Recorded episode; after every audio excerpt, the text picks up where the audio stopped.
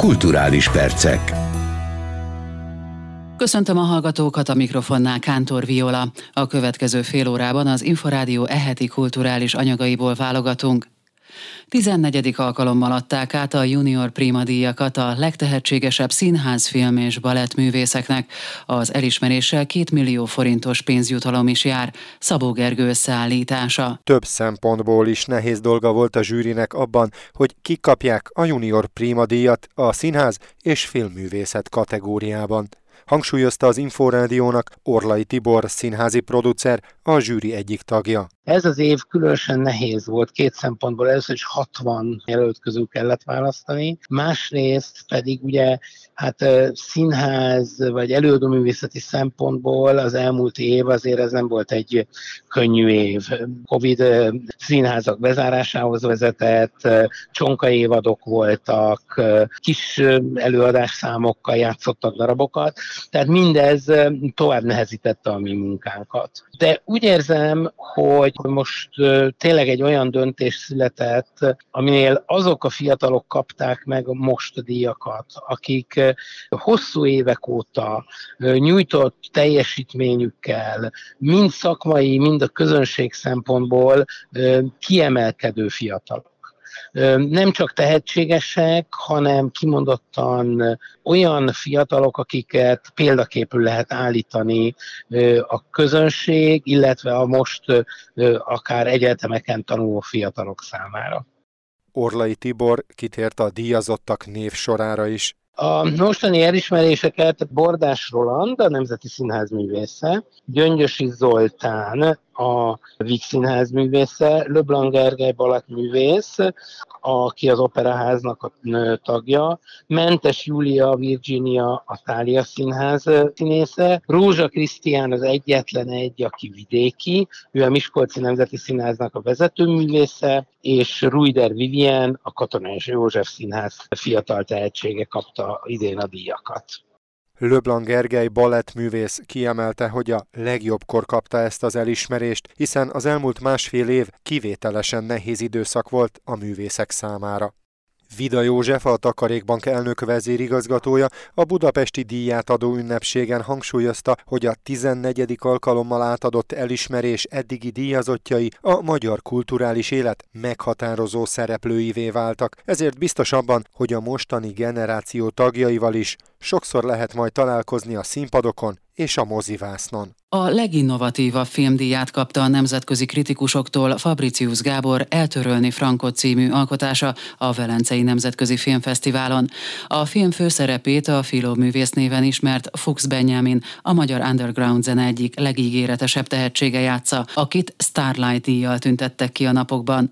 A magyarországi mozikban október 7-től látható alkotás rendezőjével, Rozgonyi Ádám beszélgetett. Őszintén szóval nem számítottam el ismerésre, mert nem is ezért készül egy film, illetve nem is ezért örültem ennek, amikor a Velencei Filmfesztiválra meghívták ezt a filmet, hanem pusztán azzal, hogy az ember ott lehet egy ilyen válogatásban, ami egy ilyen filmfesztiválnak a listája, a line-upja, ezzel már gyakorlatilag szinte, hogy mondjam, félig győzelem az, amit egy film bejárhat, tehát ez fantasztikus. Már önmagában az, hogy ott lehet az ember tényleg a világ egyik legfontosabb filmfesztiválján. Ez egy ugródeszka lehet önnek és a színészeknek is? Nem tudom, én inkább a film az Eltörölni Frankot élete szempontjából nézem ezt a dolgot, ugyanis ha az ember 5-6 évet dolgozik egy filmmel, akkor utána nagyon fontos az, főleg, hogyha egy ennyire fontos témában van jelen a film, hogy eljusson a nézőkhöz. És én a film élete szempontjából tartom nagyon fontosnak, hogy ilyen kiemelésben részesül, mert talán ezzel rá tudja irányítani a nézőknek a figyelmét arra, hogy ez egy fontos film, egy fontos témáról szól, és olyan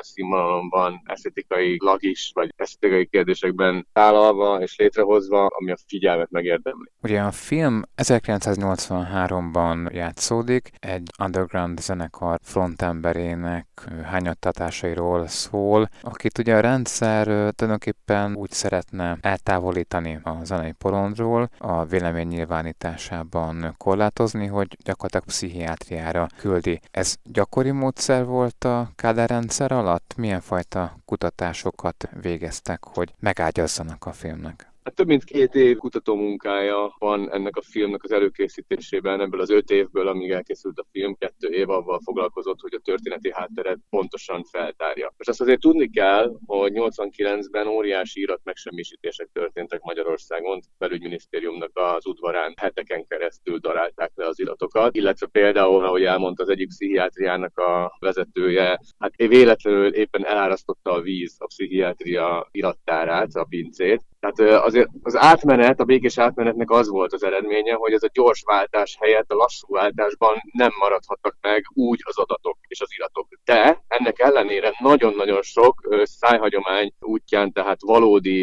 résztvevők, illetve, hogy úgy mondjam, túlélőknek az emlékezései kapcsán van nagyon sok úgynevezett oral history, amiből dolgozhattunk, és nagyon sok dokumentum meg is maradt különböző elítélteknél. Azt nem tudom megmondani, hogy mennyire gyakori volt, de az egészen biztos, hogy egy működési elv volt az, hogy azt mondták, hogy politikai foglyok nincsenek, viszont politikai foglyok helyett a pszichiátriára küldtek valakit, és a pszichiátria úgy működött, mint egy börtön. A maga bizarr eszközeivel tulajdonképpen ugyanúgy el tudták érni, hogy valakit elhallgatassanak, vagy esetleg az emlékeit, az emlékező képességét teljesen tönkretegyék. Én azt gondolom, hogy ez a fajta cinikus modor, vagy cinikus aktus az, ami szerintem a legjobban jellemezte azt a diktatúrát, amit puhának neveznek. És valójában maga is rejtőzködött. Tehát a diktatúra is rejtőzködik ilyen szempontból ezekben az eszközökben. Mennyiben kitaláció a történet, és mennyiben támaszkodik valós megtörtént eseményekre? Mivel nagyon-nagyon sok adatot gyűjtöttünk, gyakorlatilag ezekből az adatokból, mint egy Lego épül fel egy ilyen mozaikszerű történet. A történetnek a részletei, azok mind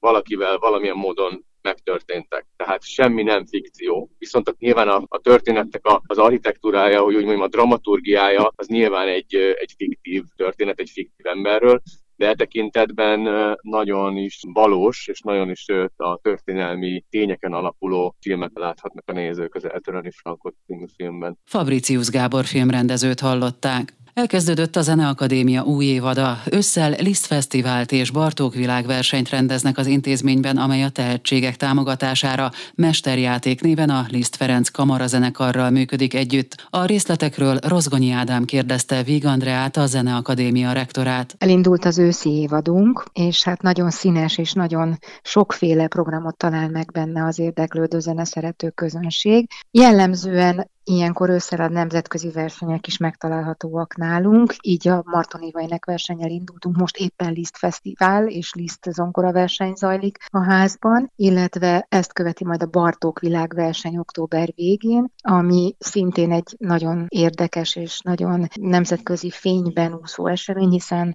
ez már a 6. alkalom, amikor megrendezzük ezt az egészen különleges felépítésű versenyt. Ugye kezdtük a vonós kategóriában a hegedűvel, aztán a zongora, és most pedig a vonós 4-esre kerül sor, és közte zeneszerző versenyeket indítottunk, amelyek mindig a következő fordulóra komponáltak új műveket, amelyek kötelező tételei lettek a következő hangszeres fordulóknak. De ezen kívül a szezonban, ami nagyon érdekes és nagyon fontos, az mindenképpen a 210 éves Liszt születésnap köré épülő Liszt ünnepfesztivál, amelyet részben a művészetek palotája, részben pedig hagyományőrzően már nagyon-nagyon hosszú évtizedek óta a Zeneakadémia ünnepel, hiszen nekünk nem csak névadónk, hanem alapító atyánk, ő maga alapította a Zeneakadémiát, ami unikális a világban, egyedülálló, csak ez az egyetlen intézmény kötődik ehhez. És mi nem csak a születésnapot magát, október 22-ét ünnepeljük meg, ami ebben az évben még abban is különleges, hogy csatlakozik a cifra 100 év eseményeihez,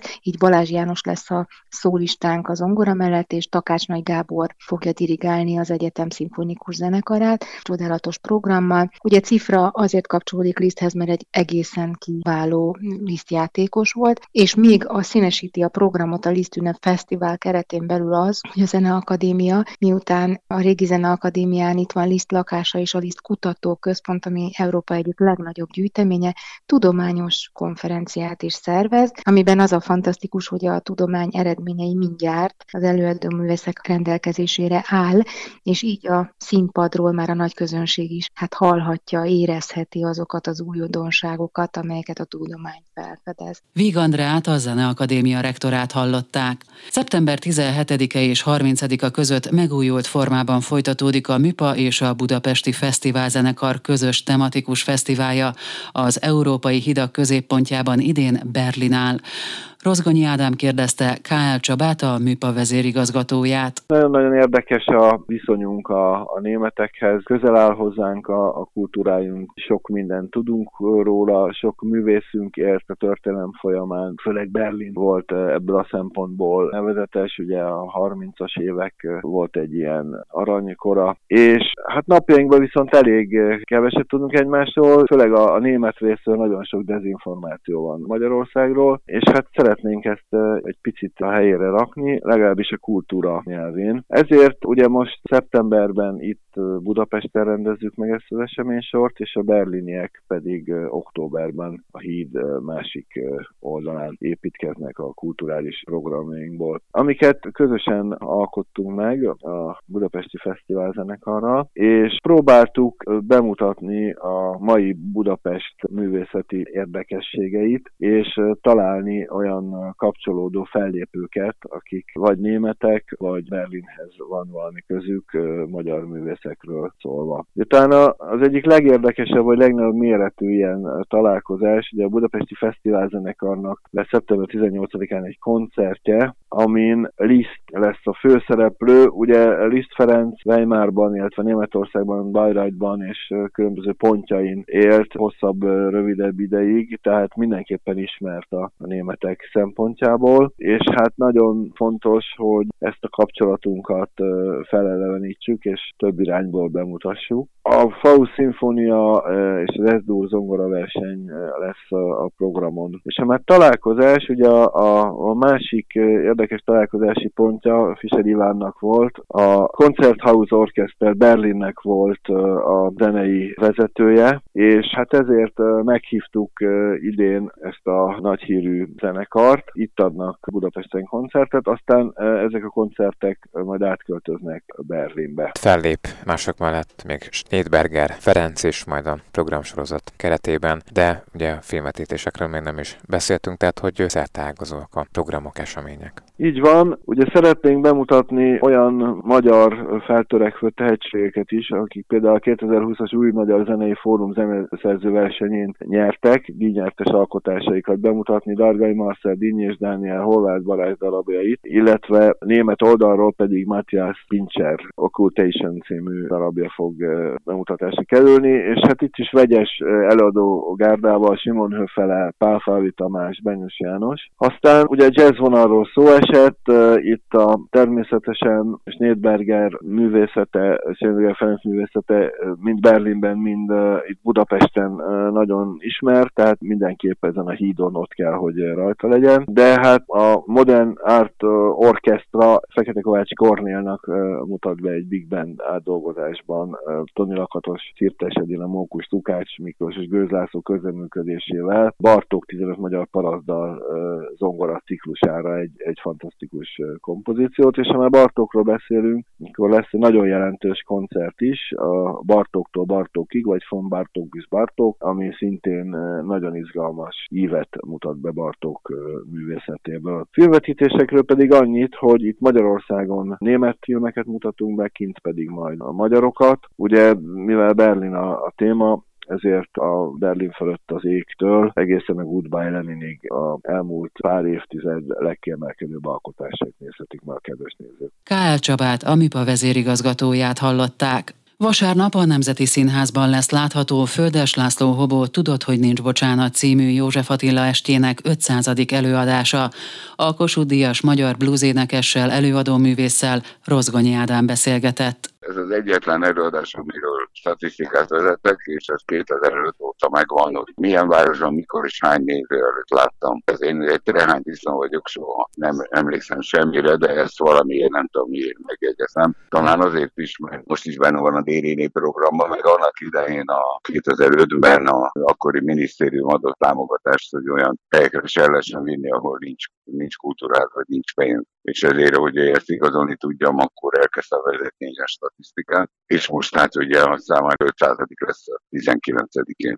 Mi kell ahhoz, hogy egy előadás megéljen egy ilyen magas bemutatási számot, hogy ilyen sokszor előadhatja egy művész, és még mindig vonzza az érdeklődőket? Hát az a helyzet, hogy az első oka ennek az, hogy egyrészt egy óriási igény van a főszíntől függetlenül, nagy igény van a kultúrára. Másrészt a József Attila költészete az kiemelkedik akár a magyar költészet iránti érdeklődésben, hiszen én Pilinszkit vagy Adi verseket is mondok, ilyen önállóst keretében. Sőt, még Csokonai Vitéz Mihályt is mondtam, meg Őrsi Istvánt, de ehhez kell egy óriási közönség. Hát 80, mivel ugye megvannak ezek a statisztikák, 83 vagy 84 ezeren látták ezt az előadást eddig. És hát az az igazság, hogy ehhez abszolút az emberek kulturális igénye szükségeltetik. Én ezt templomokban, börtönökben is játszottam, ezek is megvannak ezek a dátumok. Színházban, stadionban, futballpályán, nem tudom én, kocsmában, mindenhol, és hát már a, mit tudom, januárra is le van kötve előadások, nem beszélve a október, november, december. Mi az, ami a József Attila versekhez vonzotta alapvetően? Mit talált meg a József Attila versekben, ami ön számára egy közvetítendő értéket, egy azonosulási pontot jelent? Nézze, a következő van, ugye még, ugye én 1945-ben születtem, és a zene az csak én hozzám 1964-ben a katonaságnál ért el, és addig tulajdonképpen ahogy kinőttünk az általános iskolából, nekem voltak olyan barátaim, meg az ő szüleik, akik igazi költőként mutatták nekem be a József Attilát, nem úgy, hogy az iskolában tanították. Ez nekem a zene megjelenése előtt, tehát ilyen 61-ben, 63-ban ilyenek, ez a Bibliám volt. Tehát nem is mint költészet, hanem mint egy bajba jutott ember, zenet egy másik bajba jutott embernek. Én elég sokat voltam bajban. És hát ez volt, ami engem vigasztalt, vagy ez volt a Bibliám, így is lehet nevezni, tanításokat, vagy a 7. című verset, vagy így tovább, és aztán amikor zenélni kezdtem, akkor a 80-as évek elején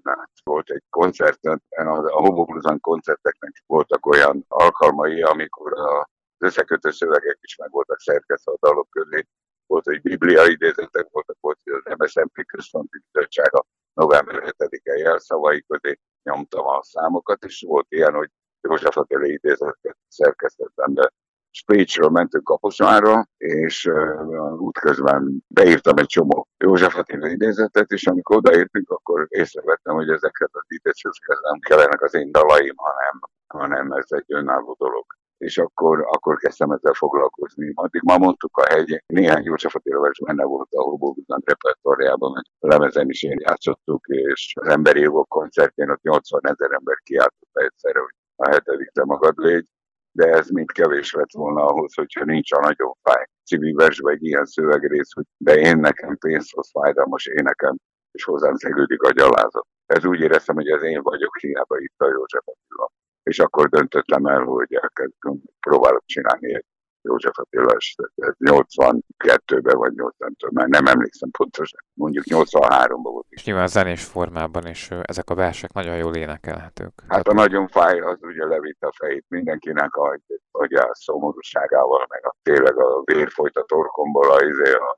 az meg hát egy óriási azonosulási lehetőséget adott mindenkinek. A zenekarnak is, van a közönségnek is a verssel való azonosulás, ez egy fantasztikus ajándék, és aztán elkezdtem 1991-ben volt az első József Attila estem a Katona József Színházban, és azóta már majdnem 1000-et játszottam összesen. Földes László Hobo Kossuth Díjas blues-énekest, előadóművészt, a Hobo Blues Band alapítóját hallották. 7 bérlettel, beavató koncertsorozattal, számos vendégművésszel készül a 2021-22-es évadra a Nemzeti Filharmonikus Zenekar. Főigazgatójukkal, Herboly Domonkossal Kocsonya Zoltán készített interjút. Vidd tovább a dalamot, ez a szlogenje a most kezdődő évadnak. Mit is jelent ez? Ez egy nagyon fontos dolog számunkra, ugyanis arról van szó, hogy 2023-ban lesz 100 éves a Nemzeti Filharmonikus Zenekar, tehát nekünk ez most tulajdonképpen a 99. évünk, eljel közel, illetve ez következik, és nagyon sokat gondolkoztunk azon, hogy egyáltalán egy ilyen 100 éves születésnapot hogy illendő megünnepelni, és közben nagyon sok gondolat följön, hogy miről szólt az elmúlt 100 év, de még érdekesebb, hogy vajon a következő 100 év miről fog szólni, és hogy hogyan kell azt nekünk elképzelni egyáltalán a műfajt, a saját működésünket, a közönségnek a viselkedését, a közönség igényeit. A Vidd tovább a dallamot szlogán innen jött, hogy mi már arra készülünk, hogy a következő évek, évtizedek azok majd hogyan fognak kinézni, és mi próbáljuk ezt kitalálni, és erre próbálunk felkészülni, legalábbis lelkileg mindenképpen. Nemzeti Filharmonikusok az évadra több bérletet is meghirdettek, szám szerint, ha jól látom, akkor 7-et. Kezdjük is talán az évadnyitóval, a közelgő évadnyitóval, amelyen Bartók Béla előtt tisztelegnek, és aztán utána sorra jönnek a bérletes, illetve a bérleten kívüli programok. Mit is emelnek ki ezek közül? Nagyon-nagyon sok mindennel készülünk, és hogyha már említette az évadnyitó koncertet, az nagyon fontos, hagyományosan mindig szeptember 25-én tartja a Nemzeti Filharmonikusok az évadnyitó koncertjét, mert ez Bartók Béla halálának előestéje. És Bartók zenéje, szellemi világa nagyon közel állt mindig is az együtteshez, ezért lesz nagyon fontos ez a koncert megint természetesen a Bartók Béla Nemzeti Hangversenyteremben, ami a mi otthonunk is tulajdonképpen, hiszen a műpa az otthont a Nemzeti Filharmonikusoknak is. Ezen az estén Keselyel Gergely fog vezényelni, és szintén egy érdekes dolog, hogy Bartók második zongora versenyét fogja Ránki Fülöp játszani. Ránki Fülöppel már korábban dolgoztunk, tehát hogy volt már erre alkalom, de az ő személye különleges, hiszen a Nemzeti Filharmonikusoknak 20 éven keresztül volt Kocsis Zoltán a főzeneigazgatója, akihez nagyon jó baráti szálak fűzték, és szakmai szálak Ránki Dezsőhöz, tehát ők hajdan nagyszerű duót alkottak. És hát az idő telik, sajnos Kocsis Zoltánt elvesztettük, és jön az új generáció, viszont ez a jó hír, és Ránki Fülöp egy fantasztikus tehetség, úgyhogy nagyon jó lesz vele ismét színpadra állni, és megint Bartókot játszani. Említette Kocsis Zoltánt, akinek ugye halálának éppen az 5. évfordulója közeleg, és erre is emlékeznek majd egy programmal. November 6-án halt meg 2016-ban Kocsis Zoltán, ezért minden november 6-án a műpában erről egy koncerttel megemlékezünk, amin elsősorban magyar zenét, vagy olyan szerzőket szeretünk játszani, akiknek a gondolatvilága, zeneisége nagyon közel állt Kocsis Zoltánhoz.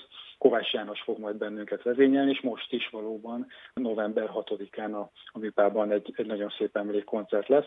Kocsis átirat is el fog majd hangozni ezen a koncerten, de játszunk Debussy-t, Lisztet és Rachmaninoffot is. Herboly Domonkost, a Nemzeti Filharmonikus Zenekar főigazgatóját hallották. Az elmúlt fél órában az Inforádió eheti kulturális anyagaiból hallottak válogatást a kulturális rovatvezetője Kocsonya Zoltán, a felelős szerkesztő Illis László, valamint a szerkesztő Rozgonyi Ádám nevében is búcsúzik a műsorvezető Kántor Viola. A kulturális perceket hallották.